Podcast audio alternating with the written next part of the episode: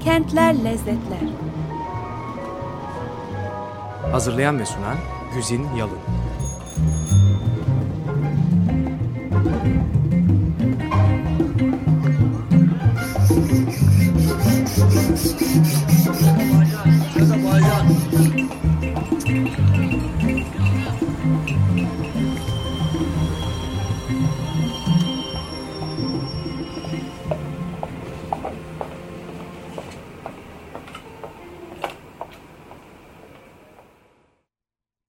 Sevgili Açık Radyocular merhaba. Kentler Lezzetler bu haftada geçen hafta kaldığı yerden e, güzel komşu kentin Atina'nın e, tadına lezzetine e, varmaya devam edecek. E, bir kentin tadına varmak diyoruz kentler lezzetlerin alt başlığı olarak. Bir kentin tadı e, size sunabildiği bütün keyiflerde gizli sadece yeme içme anlamında tadı değil. Ama iş e, Ege kıyıları ve özellikle de Atina olunca bize çok yakın gerçekten damakta da çok güzel e, duygular bırakan tatlar lezzetler de söz konusu. Oraya da geleceğiz tabii. Geçen hafta hatırlayacaksınız e, antik Yunan'daki e, antik e, Yunan uygarlığındaki Atina kentinin yeme içme adetlerine biraz bakmaya başlamıştık. Ama e, biraz hani kaldığımız yerden devam edeceğiz ama biraz daha Atina kentinin yemek dışındaki keyiflerine bu hafta bakacağım diye söz vermiştim. Öyle bir gidelim isterseniz. Şehir insana neler sunuyor, neler var bu güzel kentte. Vakit el verdiğince gene başka ne lezzetler var ve e, eğer vakit yeterse bu hafta olmazsa önümüzdeki hafta tarihinden biraz daha belki başka kentlerden bahsettiğimizden daha çok bahsedebiliriz. Çünkü e, Atina uygarlığı tarihte demokrasinin beşiği olarak ve yarattığı birçok boyut boyutla e, bugünün Batı uygarlığının e, kendisine e, nirengi noktası olarak belirlediği, alegorik olarak hep göndermeler e, yaptığı bir uygarlık olduğundan herkesin ilgisini çekebilecek kadar farklı başka kent tarihlerinden diye düşünüyorum. Evet o zaman bugün e, Atina kentinin e, antik Atina'daki kentin e, leme içme lezzetlerini tabii ki üstünden gitmek koşuluyla bugünkü Atina kentinin insana verdiği tatlar lezzetler nelermişti onların üstünden bir e, gitmek istiyorum öyle başlamak istiyorum. Atina e, canlı bir şehir. E, doğrusunu isterseniz İstanbul'dan giden birisi için küçük tabii bir şehir. E, adetler e, ve işte bir şekilde insanların duruşundan e, konuşurkenki ses tonlarına kadar e, kendinizi biraz evinizde gibi hissedeceğiniz kadar bize yakın bir tarafı olan bir şehir. Bir yanıyla da İstanbul'un çok daha e, bundan işte onlarca yıl önceki hali kadar eski e, eski ama çağ dışı demek istemiyorum. Biraz daha geleneksel kalmış, biraz daha az modernleşmiş halini de insana hatırlatıyor. Bu tabii kentin çok modern, çok lüks bölgeleri olmadığı anlamında değil. Böyle yerler dolu. Ama hani Atina kent merkezi e, biraz böyle bize hiç yabancı olmayan bir e, devinimle, bir sıcaklıkla dolu bir yer. E, Atina kentinin tabii sadece merkezi söz konusu değil. Merkezin dışındaki yerleşim alanları, birçok güzel mahalleler, işte bahçe içinde villalar, evler e, deniz kıyısındaki semtlerin birçoğu e, buradan giden e, Anadolu Rumlarının kurduğu semtler olduğu için geldikleri yerin adını taşıyor. İşte bütün göçmen e, topluluklarının kurduğu uygarlıklar gibi e, nasıl New York bir zaman New Amsterdam, Amsterdam'dan gelenler tarafından yapıldığı için gibi burada da Nea Smirnia, e, Nea Yeniköy anlamına gelen işte e, yeni Yeniköy anlamına gelen, e, yeni İzmir anlamına gelen filan bir sürü semtler var.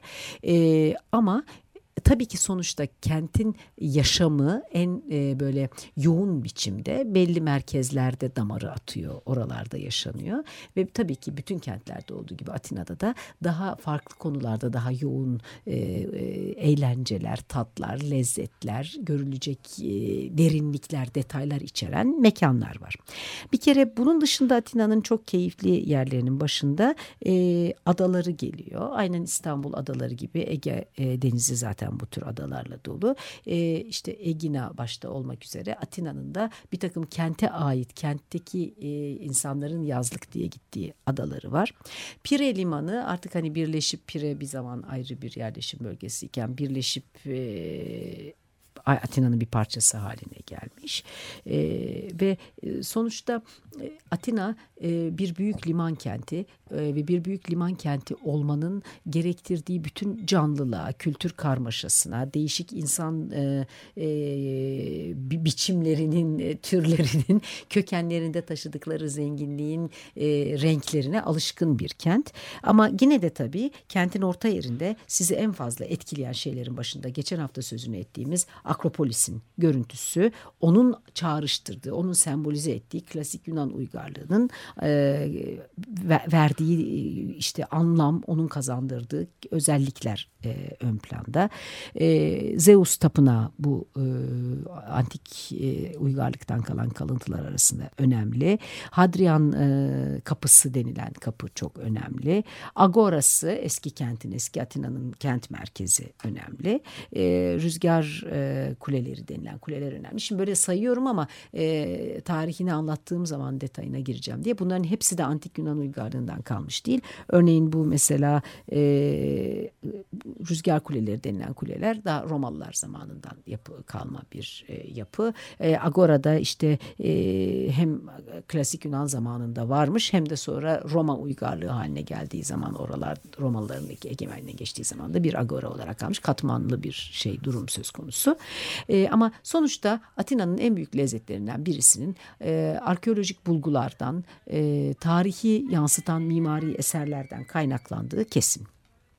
O zaman bugünkü e, bunları tek tek de hani e, daha e, detaylandırmak da mümkün. Geçen hafta Akropolis'ten zaten detaylarıyla e, bahsetmiştik. Ama onun dışında bugünkü kentin nerelerinden ne lezzet alınır? Nerede oturmalı, kalkmalı? Nasıl e, e, nerelerden kente akmalı ki tırnak içinde? O kentin insanlarından birisi gibi insan kendisini hissetsin. Kentin yaşamını kendi içinde temposunu algılasın derseniz bir takım meydanlar söz konusu. Birincisi Omonya e, Meydanı. Omonya Meydanı Atina'nın en eski meydanlarından birisi. Hatta en eskisi sanıyorum. E, esasında bizim Sirkeci Eminönü tarzında bir yer. Yani çünkü çok fazla etrafında fast food yiyecek yerleri var. Etrafında çok fazla yıldız sayısı fazla yüksek olmayan oteller var. E, çünkü içerisinde evet tahmin ettiğiniz gibi bir tren istasyonu var. Bütün e, Avrupa kentlerinde hatta bütün dünya kentlerinde büyük kentlerde görüldüğü gibi istasyon e, binasının çevresinde insanların kolay yoldan e, geceleyebilecekleri ve karınlarını doyurabilecekleri kalitesine veya lüksüne diyeyim çok fazla dikkat edilmeden oluşturulmuş bir alan nasılsa mevcut oluyor. Omonya'da böyle bir yer. E, ama işte Omonya hep böyle spor faaliyetlerinin işte kutlamaların ne bileyim hala bugün bile Avrupa'da bir yerde bir spor karşılaşmasını kazanırsa Yunanlılar orada kutlanıyor. Kutlamaların ve zaferlerin coşkusunun yaşandığı yaşandığı alan olduğu için e, çok özellikle vakit geçirmek isteyeceğiniz bir yer olmasa da bahsetmeye değer yerlerden birisi. Özellikle vakit geçirilmesi daha e, akla yakın olan asıl hani bizim her kentte bulunan bir büyük en büyük o meydan Sintagma Meydanı Atina'da. Sintagma Meydanı en büyük ve aynı zamanda da hani en e, hoş en donanımlı meydanlardan birisi. E, hemen Yunan parlamentosunun yanında zaten ve de aynı zamanda burada göreceğiniz oteller artık. Başta tarihi Grand Bretagne e, e, Britanya Oteli olmak üzere e, çok lüks ve e, hani bir gece kalacaksanız kalayım da tam manasıyla şehre e, her bakımdan buradan ulaşabileceğim bir yerde olayım ve aynı zamanda da bir e, tarihi bir lüksün keyfini yaşayayım falan diyebileceğiniz bir yer. Sintagma Meydanı bir ucundan Monas e, Traki denilen Monas Traki e, semtine bağlanıyor.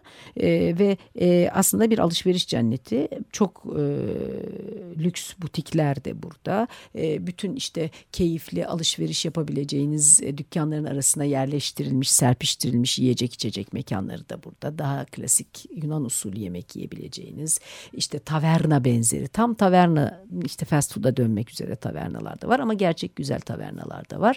Sonuçta Sintagma Meydanı e, bizim e, Taksim Meydanımız gibi arkasında bir de çok hoş bir hinterland taşıyan insanların kendini dalıp içinde unutabilecekleri bir alışveriş illa bir şey almanız şart değil tabii insan e, orada yaşayanlara insanlara hayatın akışına karışabilmek açı anlamında alışveriş alanları meydanları her zaman önemli bir kentte biliyorsunuz. Böyle bir yer taşıyan bir e, meydan. Sintagma Meydanı'nda da zaten ayrıca oturup hoşça vakit geçirebileceğiniz çok hoş işte kafeler kafeler e, ve e, sadece yiyecek içecek diye bakmamak lazım. Soluklanma alanları, meydanları var.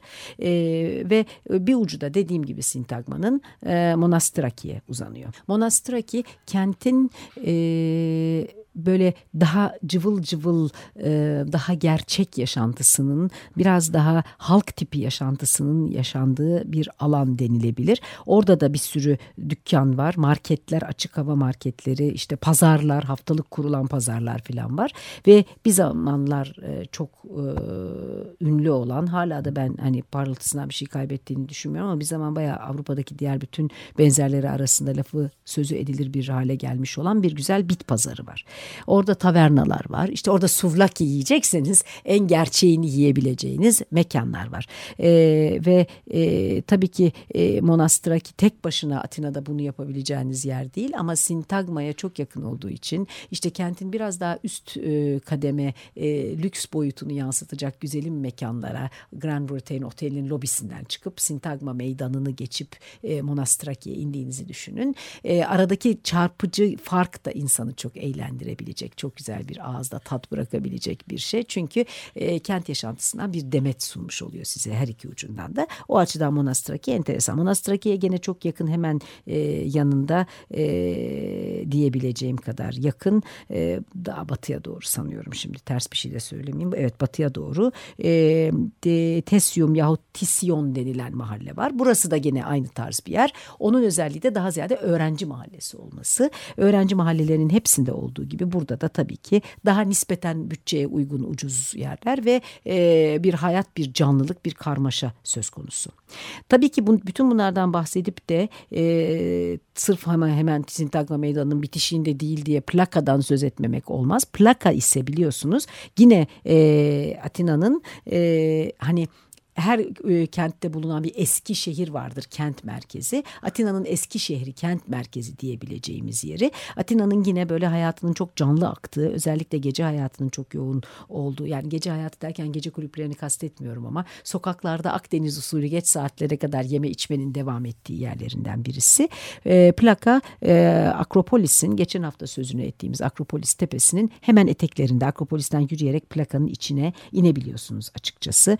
E, e, tabii ki gece kulüpleri de var. Tabii ki işte bir sürü alışveriş yapabileceğiniz küçük dükkanlar falan da var. Ama plaka işte daha ziyade de e, yürüyüş yapmak için, e, ara sokaklarına dalıp içinde kendinizi kaybetmek için, tanıdık bulduğunuz şeyleri bize ne kadar yakın diye görüp sevinmek, değişik bulduğunuz şeylere ne hoşmuş diye şaşırmak vesaire. Hani bir büyük kentte e, koskoca tarihi değil dünyanın uygarlığını ve tarihini değiştirmiş bir büyük kentin kalıntıları arasında ne ararsanız bulduklarınızı sevinerek kucaklamak, bulamadıklarınız için de hayal kuracak mekanı kendinize yaratmak için en uygun yerlerden birisi Atina'da Plaka semti.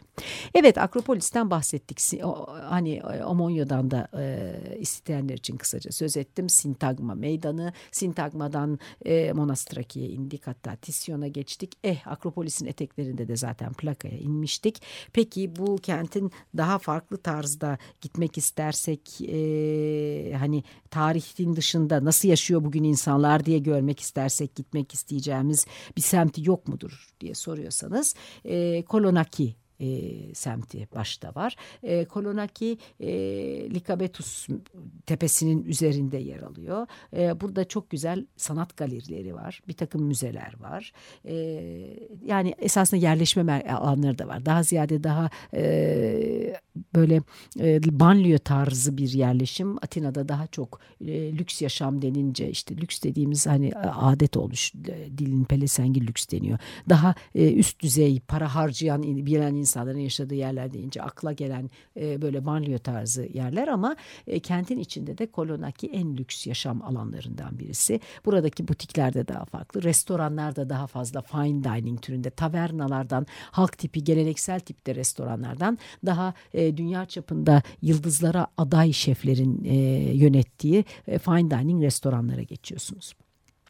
Daha var Ama kenti karış karış anlatmaya bir turist rehberi edasında devam etmeye hiç niyetim yok. Ben antik Yunanlıların daha doğrusu antik Atinalıların mutfak keyfine sefasına dönmeye niyetliyim. Bunu yapmadan önce Kolonaki'de bir e, çok özel böyle ancak üyelerinin girebildiği bir gece kulübünde dinlediğim bir müziği bizimle çok alakası olduğu için sizinle paylaşmak istiyorum. Rebetiko biliyorsunuz Anadolu'dan özellikle e, mecburen e, Yunanistan'a geri göçmek zorunda kalmış olan Rumların orada oluşturdukları kültürün en önemli e, parçalarından birisi. Kafe aman denilen ve aman kelimesinden aynen anladığınız gibi aman kelimesinden gelen e, mekanlarda daha çok çalınıp söyleniyor. Türk müziğine çok yakın zaten müziklerimiz çok yakın ama bu Türk halk müziğinden de çok karşılıklı esinlenmeler yaşanmış herhalde bir müzik türü ve e, daha da ziyade Anadolu'da bıraktıklarını anlatan e, bu konuda efkarlarını anlatan e, parçalardan oluşan bir müzik türü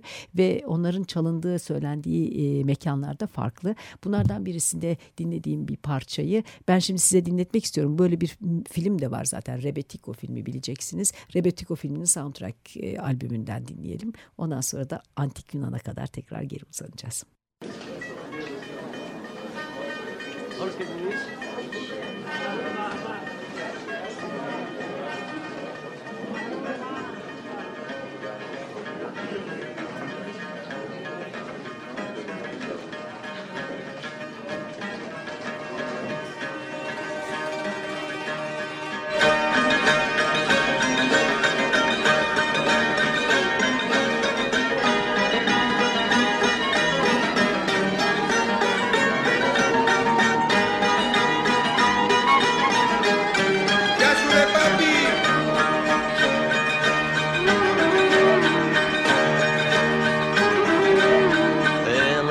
απόψε του Θωμά.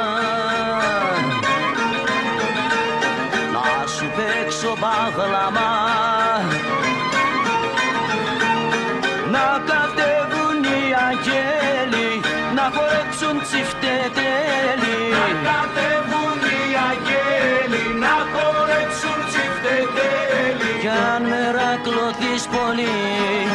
αρέσει το βιολί Για μερακλωθείς πολύ. Και σ' αρέσει το βιολί Με βιολί σαν το ροβιόλι να χορέψουν οι διαβόλοι. Με βιολί σαν το ροβιόλι να χορέψουν οι διαβόλοι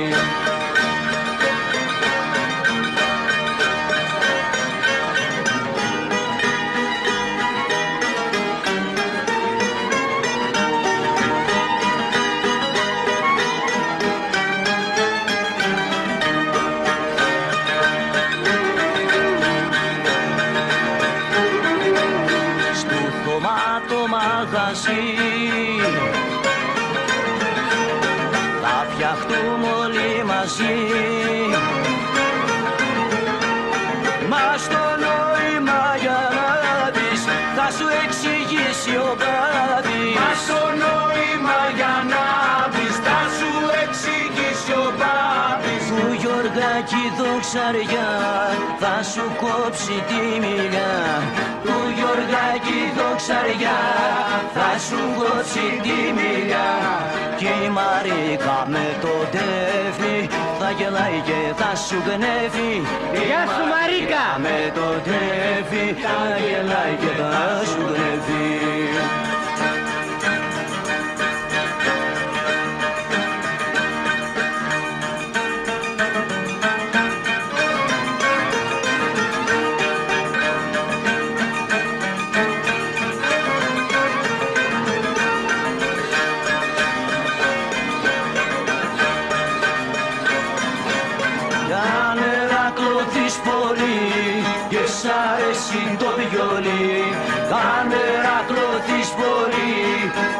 αρέσει το βιολί.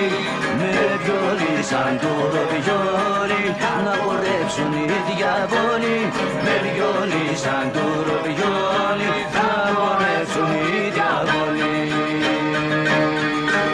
Ζόρικη δουλειά τη νύχτα Μαρικάκη Evet, Rebetiko efkarlı bir müzik. Biz efkardan uzaklaşmak için e, belki tekrar iç açacak bir e, yeme içme sahnesine geri dönsek iyi olacak. Geçen programda Antik Yunan mutfağının e, bugünkü mevcut kaynaklarda aktarıldığı kadarıyla ana hatlarını size aktarmaya başlamıştım.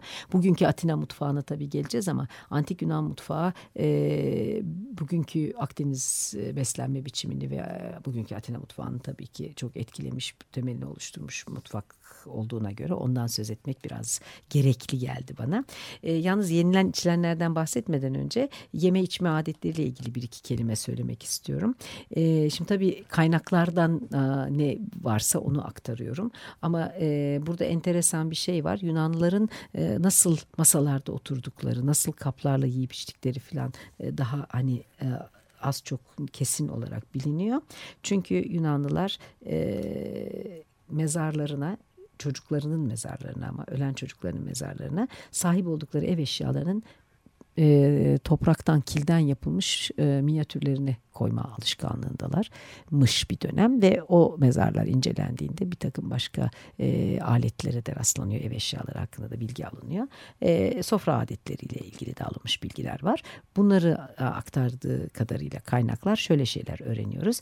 Mesela çatal hiç bilinmiyor herhalde katı şeyler ellerle yeniyor. Ama tabii e, çorba ve sair sulu e, yiyecekler, içecekler için bardaklar ve kaşıklar var. Bıçak herhalde sadece et kesmek için kullanılıyor. Çünkü hani e, sadece et bulunan sofralarda bıçak varmış gibi gösteriyor, gözüküyor kaynaklardan. E, masalarda yemek yeniyor. O masalar işte ne yapıldığına bağlı olarak ziyafet mi, evde mi oturuluyor, kalabalık bir yer mi, restoran mı, yükseklikleri, alçaklıkları, biçimleri değişebiliyor. Herhalde başta gene daha bir dikdörtgen de sonra yuvarlanıyor diye düşünüyorum. Pek, pek çok yerde olduğu gibi orada da. E, ama masalarda yemek yeniyor. Alçak da olsa masa kuruluyor muhakkak. E, ve işte e, daha sonra zaten Yunanlılardan devraldıklarını veya gördüklerini çok geliştirmiş olan Romalılar sayesinde bir sürü metalden kaseler işte topraktan veya camdan tabaklar falan çıkıyor. Ama hani e, Yunanlılar kalın bir ekmek parçası üstünde yenilen yemekten e, kaba saba da olsa işte metalden bir kasede olsa bir kaseye aktararak o yemeği yiyen, tabaktan yemek yiyen ilk uygarlıklardan birisi aynı zamanda. E, ne yiyorlar biraz geçen hafta bakmıştık. Bu hafta kaldığım yerden ona devam edecek olursam e, tabii ki meyve ve sebze çok tüketiliyor. Çünkü e, iklim çok müsait ve bol miktarda yetiştiriliyor. Ama işte genelde yemekler biraz tahıllar çok e, ağırlıklı olarak kullanılıyor diye geçen hafta söylemiştim. O tahıllardan yapılmış olan pişilerin, ekmeklerin, yiyeceklerin üzerine konularak onlara katık edilerek yenildiği için sonradan tabakla yendiği zaman zamanda yanında yenildiği için e, hep e, onlarla yenilebilecek şekilde diye onu merkez alarak ona göre ayarlanarak sanki e, oluşturulmuş veya öyle adlandırılmış gibi geliyor. Opson tabir edilen bir e, diyelim ki yemek yiyecekler var türü. Bunlar işte ekmeğin yanında katık olarak yenebilecekler. Tabi zaman zaman bu değişiyor. Adı veya ne olduğunu bir kenara bırakacak olursak bazen et daha fazla yeniyor. Bazen balık daha fazla yeniyor. Bunları da hatta sadece böyle e, araştırma kaynakları değil. Mesela İlyada'da ve Odiseya'da da var. İlyada'da e, et yeniyor daha ziyade yanılmıyorsam. Ama yani sonuçta yeme içmeyi Yunan e, antik Yunan uygarlığı ile ilgili bir şeyler yiyip içmeyi anlatan her betimlemenin içerisinde işte bir tahıldan yapılmış bir şey yanında yenilenlerden söz edildiğini görüyoruz. Klasik dönemde e, çorbalar yine çok bol miktarda içiliyor ve ama bunun içine de sebze işte orada devreye giriyor. Lahana, fasulye, soğan çok tüketiliyor. Mercimek de var. Soğanın özel bir anlamı da var. Bu daha sonra ileride Romalılarda daha da gelişecek ve soğana verilen önem Roma'da ordunun tayını olarak soğan kullanması hatta neredeyse bir dönem belki bazı askerlere maaş niyetinde soğan verilmesi, soğan üzerinden maaş ödenmesi falan gibi olduğunu söyleyen kaynaklar bile var. O kadar önem kazanıyor. Çünkü soğanın e, işte beslenme değeri ve lezzeti falan filan ötesinde kuvvet beslenme değerinden ötürü tabii gene kuvvet verdiğine de inanılıyor. E, ve fasulye çorbası çorbası e, bu dönemdeki en hani e, çok tüketilen halkın yiyeceklerinden birisi. Ama tabii bu dönem halkın yiyeceği deyince çok böyle tevazuyla anlattığımız bir şey için söz konusu bile olmayacak bir malzeme. Zeytinyağı orada halkın yiyeceğinin standart malzemeleri arasında. Fasulye çorbasının içinde de zeytinyağı var. Sirke kullanıyorlar sonra. Sirkeyle karıştırıyorlar. Hani bizim sadece salataya koyduğumuz bir şey. Onlar çorbaya yiyeceğin içerisinde de o zaman koyuyorlar. E, hatta e, Aristofanes'in belirttiğine göre Herakles'in en sevdiği yiyeceklerden birisi de bu fasulye çorbası. Hani kaynaklar böyle söylüyor. E, zeytin tabii zade zeytinyağı değil. Zeytin de çok e, yaygın kullanılıyor. Şarap bol miktarda içiliyor. Ama o zaman içilen o şarapla bugün bizim içtiğimiz şarap farklı. Hatta sempozyum denilen e, işte... E, uzun saatler boyunca yenilip içilip felsefe tartışmalarının yapıldığı toplantılarda içilen şarap muhakkak sulandırılmış oluyor. Sulandırmadan şarabı içmek çok köylü bir davranış olarak bile kabul ediliyor. Biliyor çünkü şarabın yoğunluğu o zaman şarap denilen şeyle bugün tükettiğimiz arasındaki farktan bu kaynaklanıyor. Meyve sebze tabii özellikle bu sempozyumlarda falan gene hani bilirsiniz çok standart uzanmış yatıyor ağzına üzüm damla, e, tanesi atılıyor elinde de şarap kadehi resimler vardır öyle heykeller falan var. Çok meyve tüketiliyor ama bu meyve meyveyi ve sebzeyi tüketmek çok fazla e, fakirlerin harcı değil. Hani köyde kendisi yetiştiriyorsa kırsal alanda tamam da kent merkezindeki fakirler çok öyle sebze meyve falan tüketemiyorlar. Onlar için pahalı bir şey. Bunu daha ziyade asiller, zenginler tüketiyor. E, ama sonuçta e, averaj hani e, bunu tüketebilecek olan durumdaki halk için kuru meyve ve yemişlerde e, normal yaş meyvelerde e, özellikle yemeğin üstüne tatlı niyetine tüketilen önemli e, gıda maddelerinin başında geliyor. Hangi meyve diye sormaya bile gerek yok tabii. İncir mutlaka daha önce de söylemiştim. Nar çok miktarda ve üzümü de yani hani şarap yapıyorlar ama sofralık üzüm olarak da tüketiyorlar. Kuru üzüm de esasında tabii e, çok yiyorlar. Hatta bunları e, şarabın yanına katık da ediyorlar. Hani biz bugün şarabın yanına kuru üzüm yemeyiz ama o zaman bu yeniyormuş diyor kaynaklar. E, kestane yiyorlar, nohut yiyorlar ve hatta başka bizim bugün yemediğimiz kayın ağacı falan gibi ağaçların bir takım meyvelerini de e, gene kızartarak yiyebiliyorlar. Şimdi iklim sıcak, keyifli, şehir kocaman, çok güzel, tarih engin, zengin ve mutfak tabii ki çok lezzetli. Dolayısıyla gene bitmedi. Önümüzdeki hafta Atina'nın e, biraz tarihine bakıp biraz antik Yunanlar başka neler yerdi deyip Eh balık üzerinden onu günümüzün Atina mutfağına getirmeye niyetleniyorum. O güne kadar size bugün yine veda edip yaşamınızın tüm boyutlarında e, bolluk, bereket ve lezzet dileyim. Hoşçakalın. Kentler Lezzetler. Hazırlayan ve sunan Güzin Yalın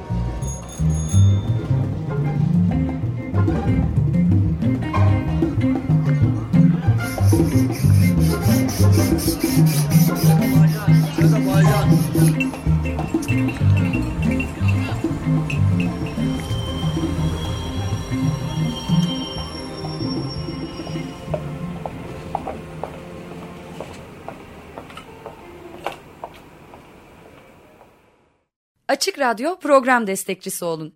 Bir veya daha fazla programa destek olmak için 212 alan koduyla 343 41 41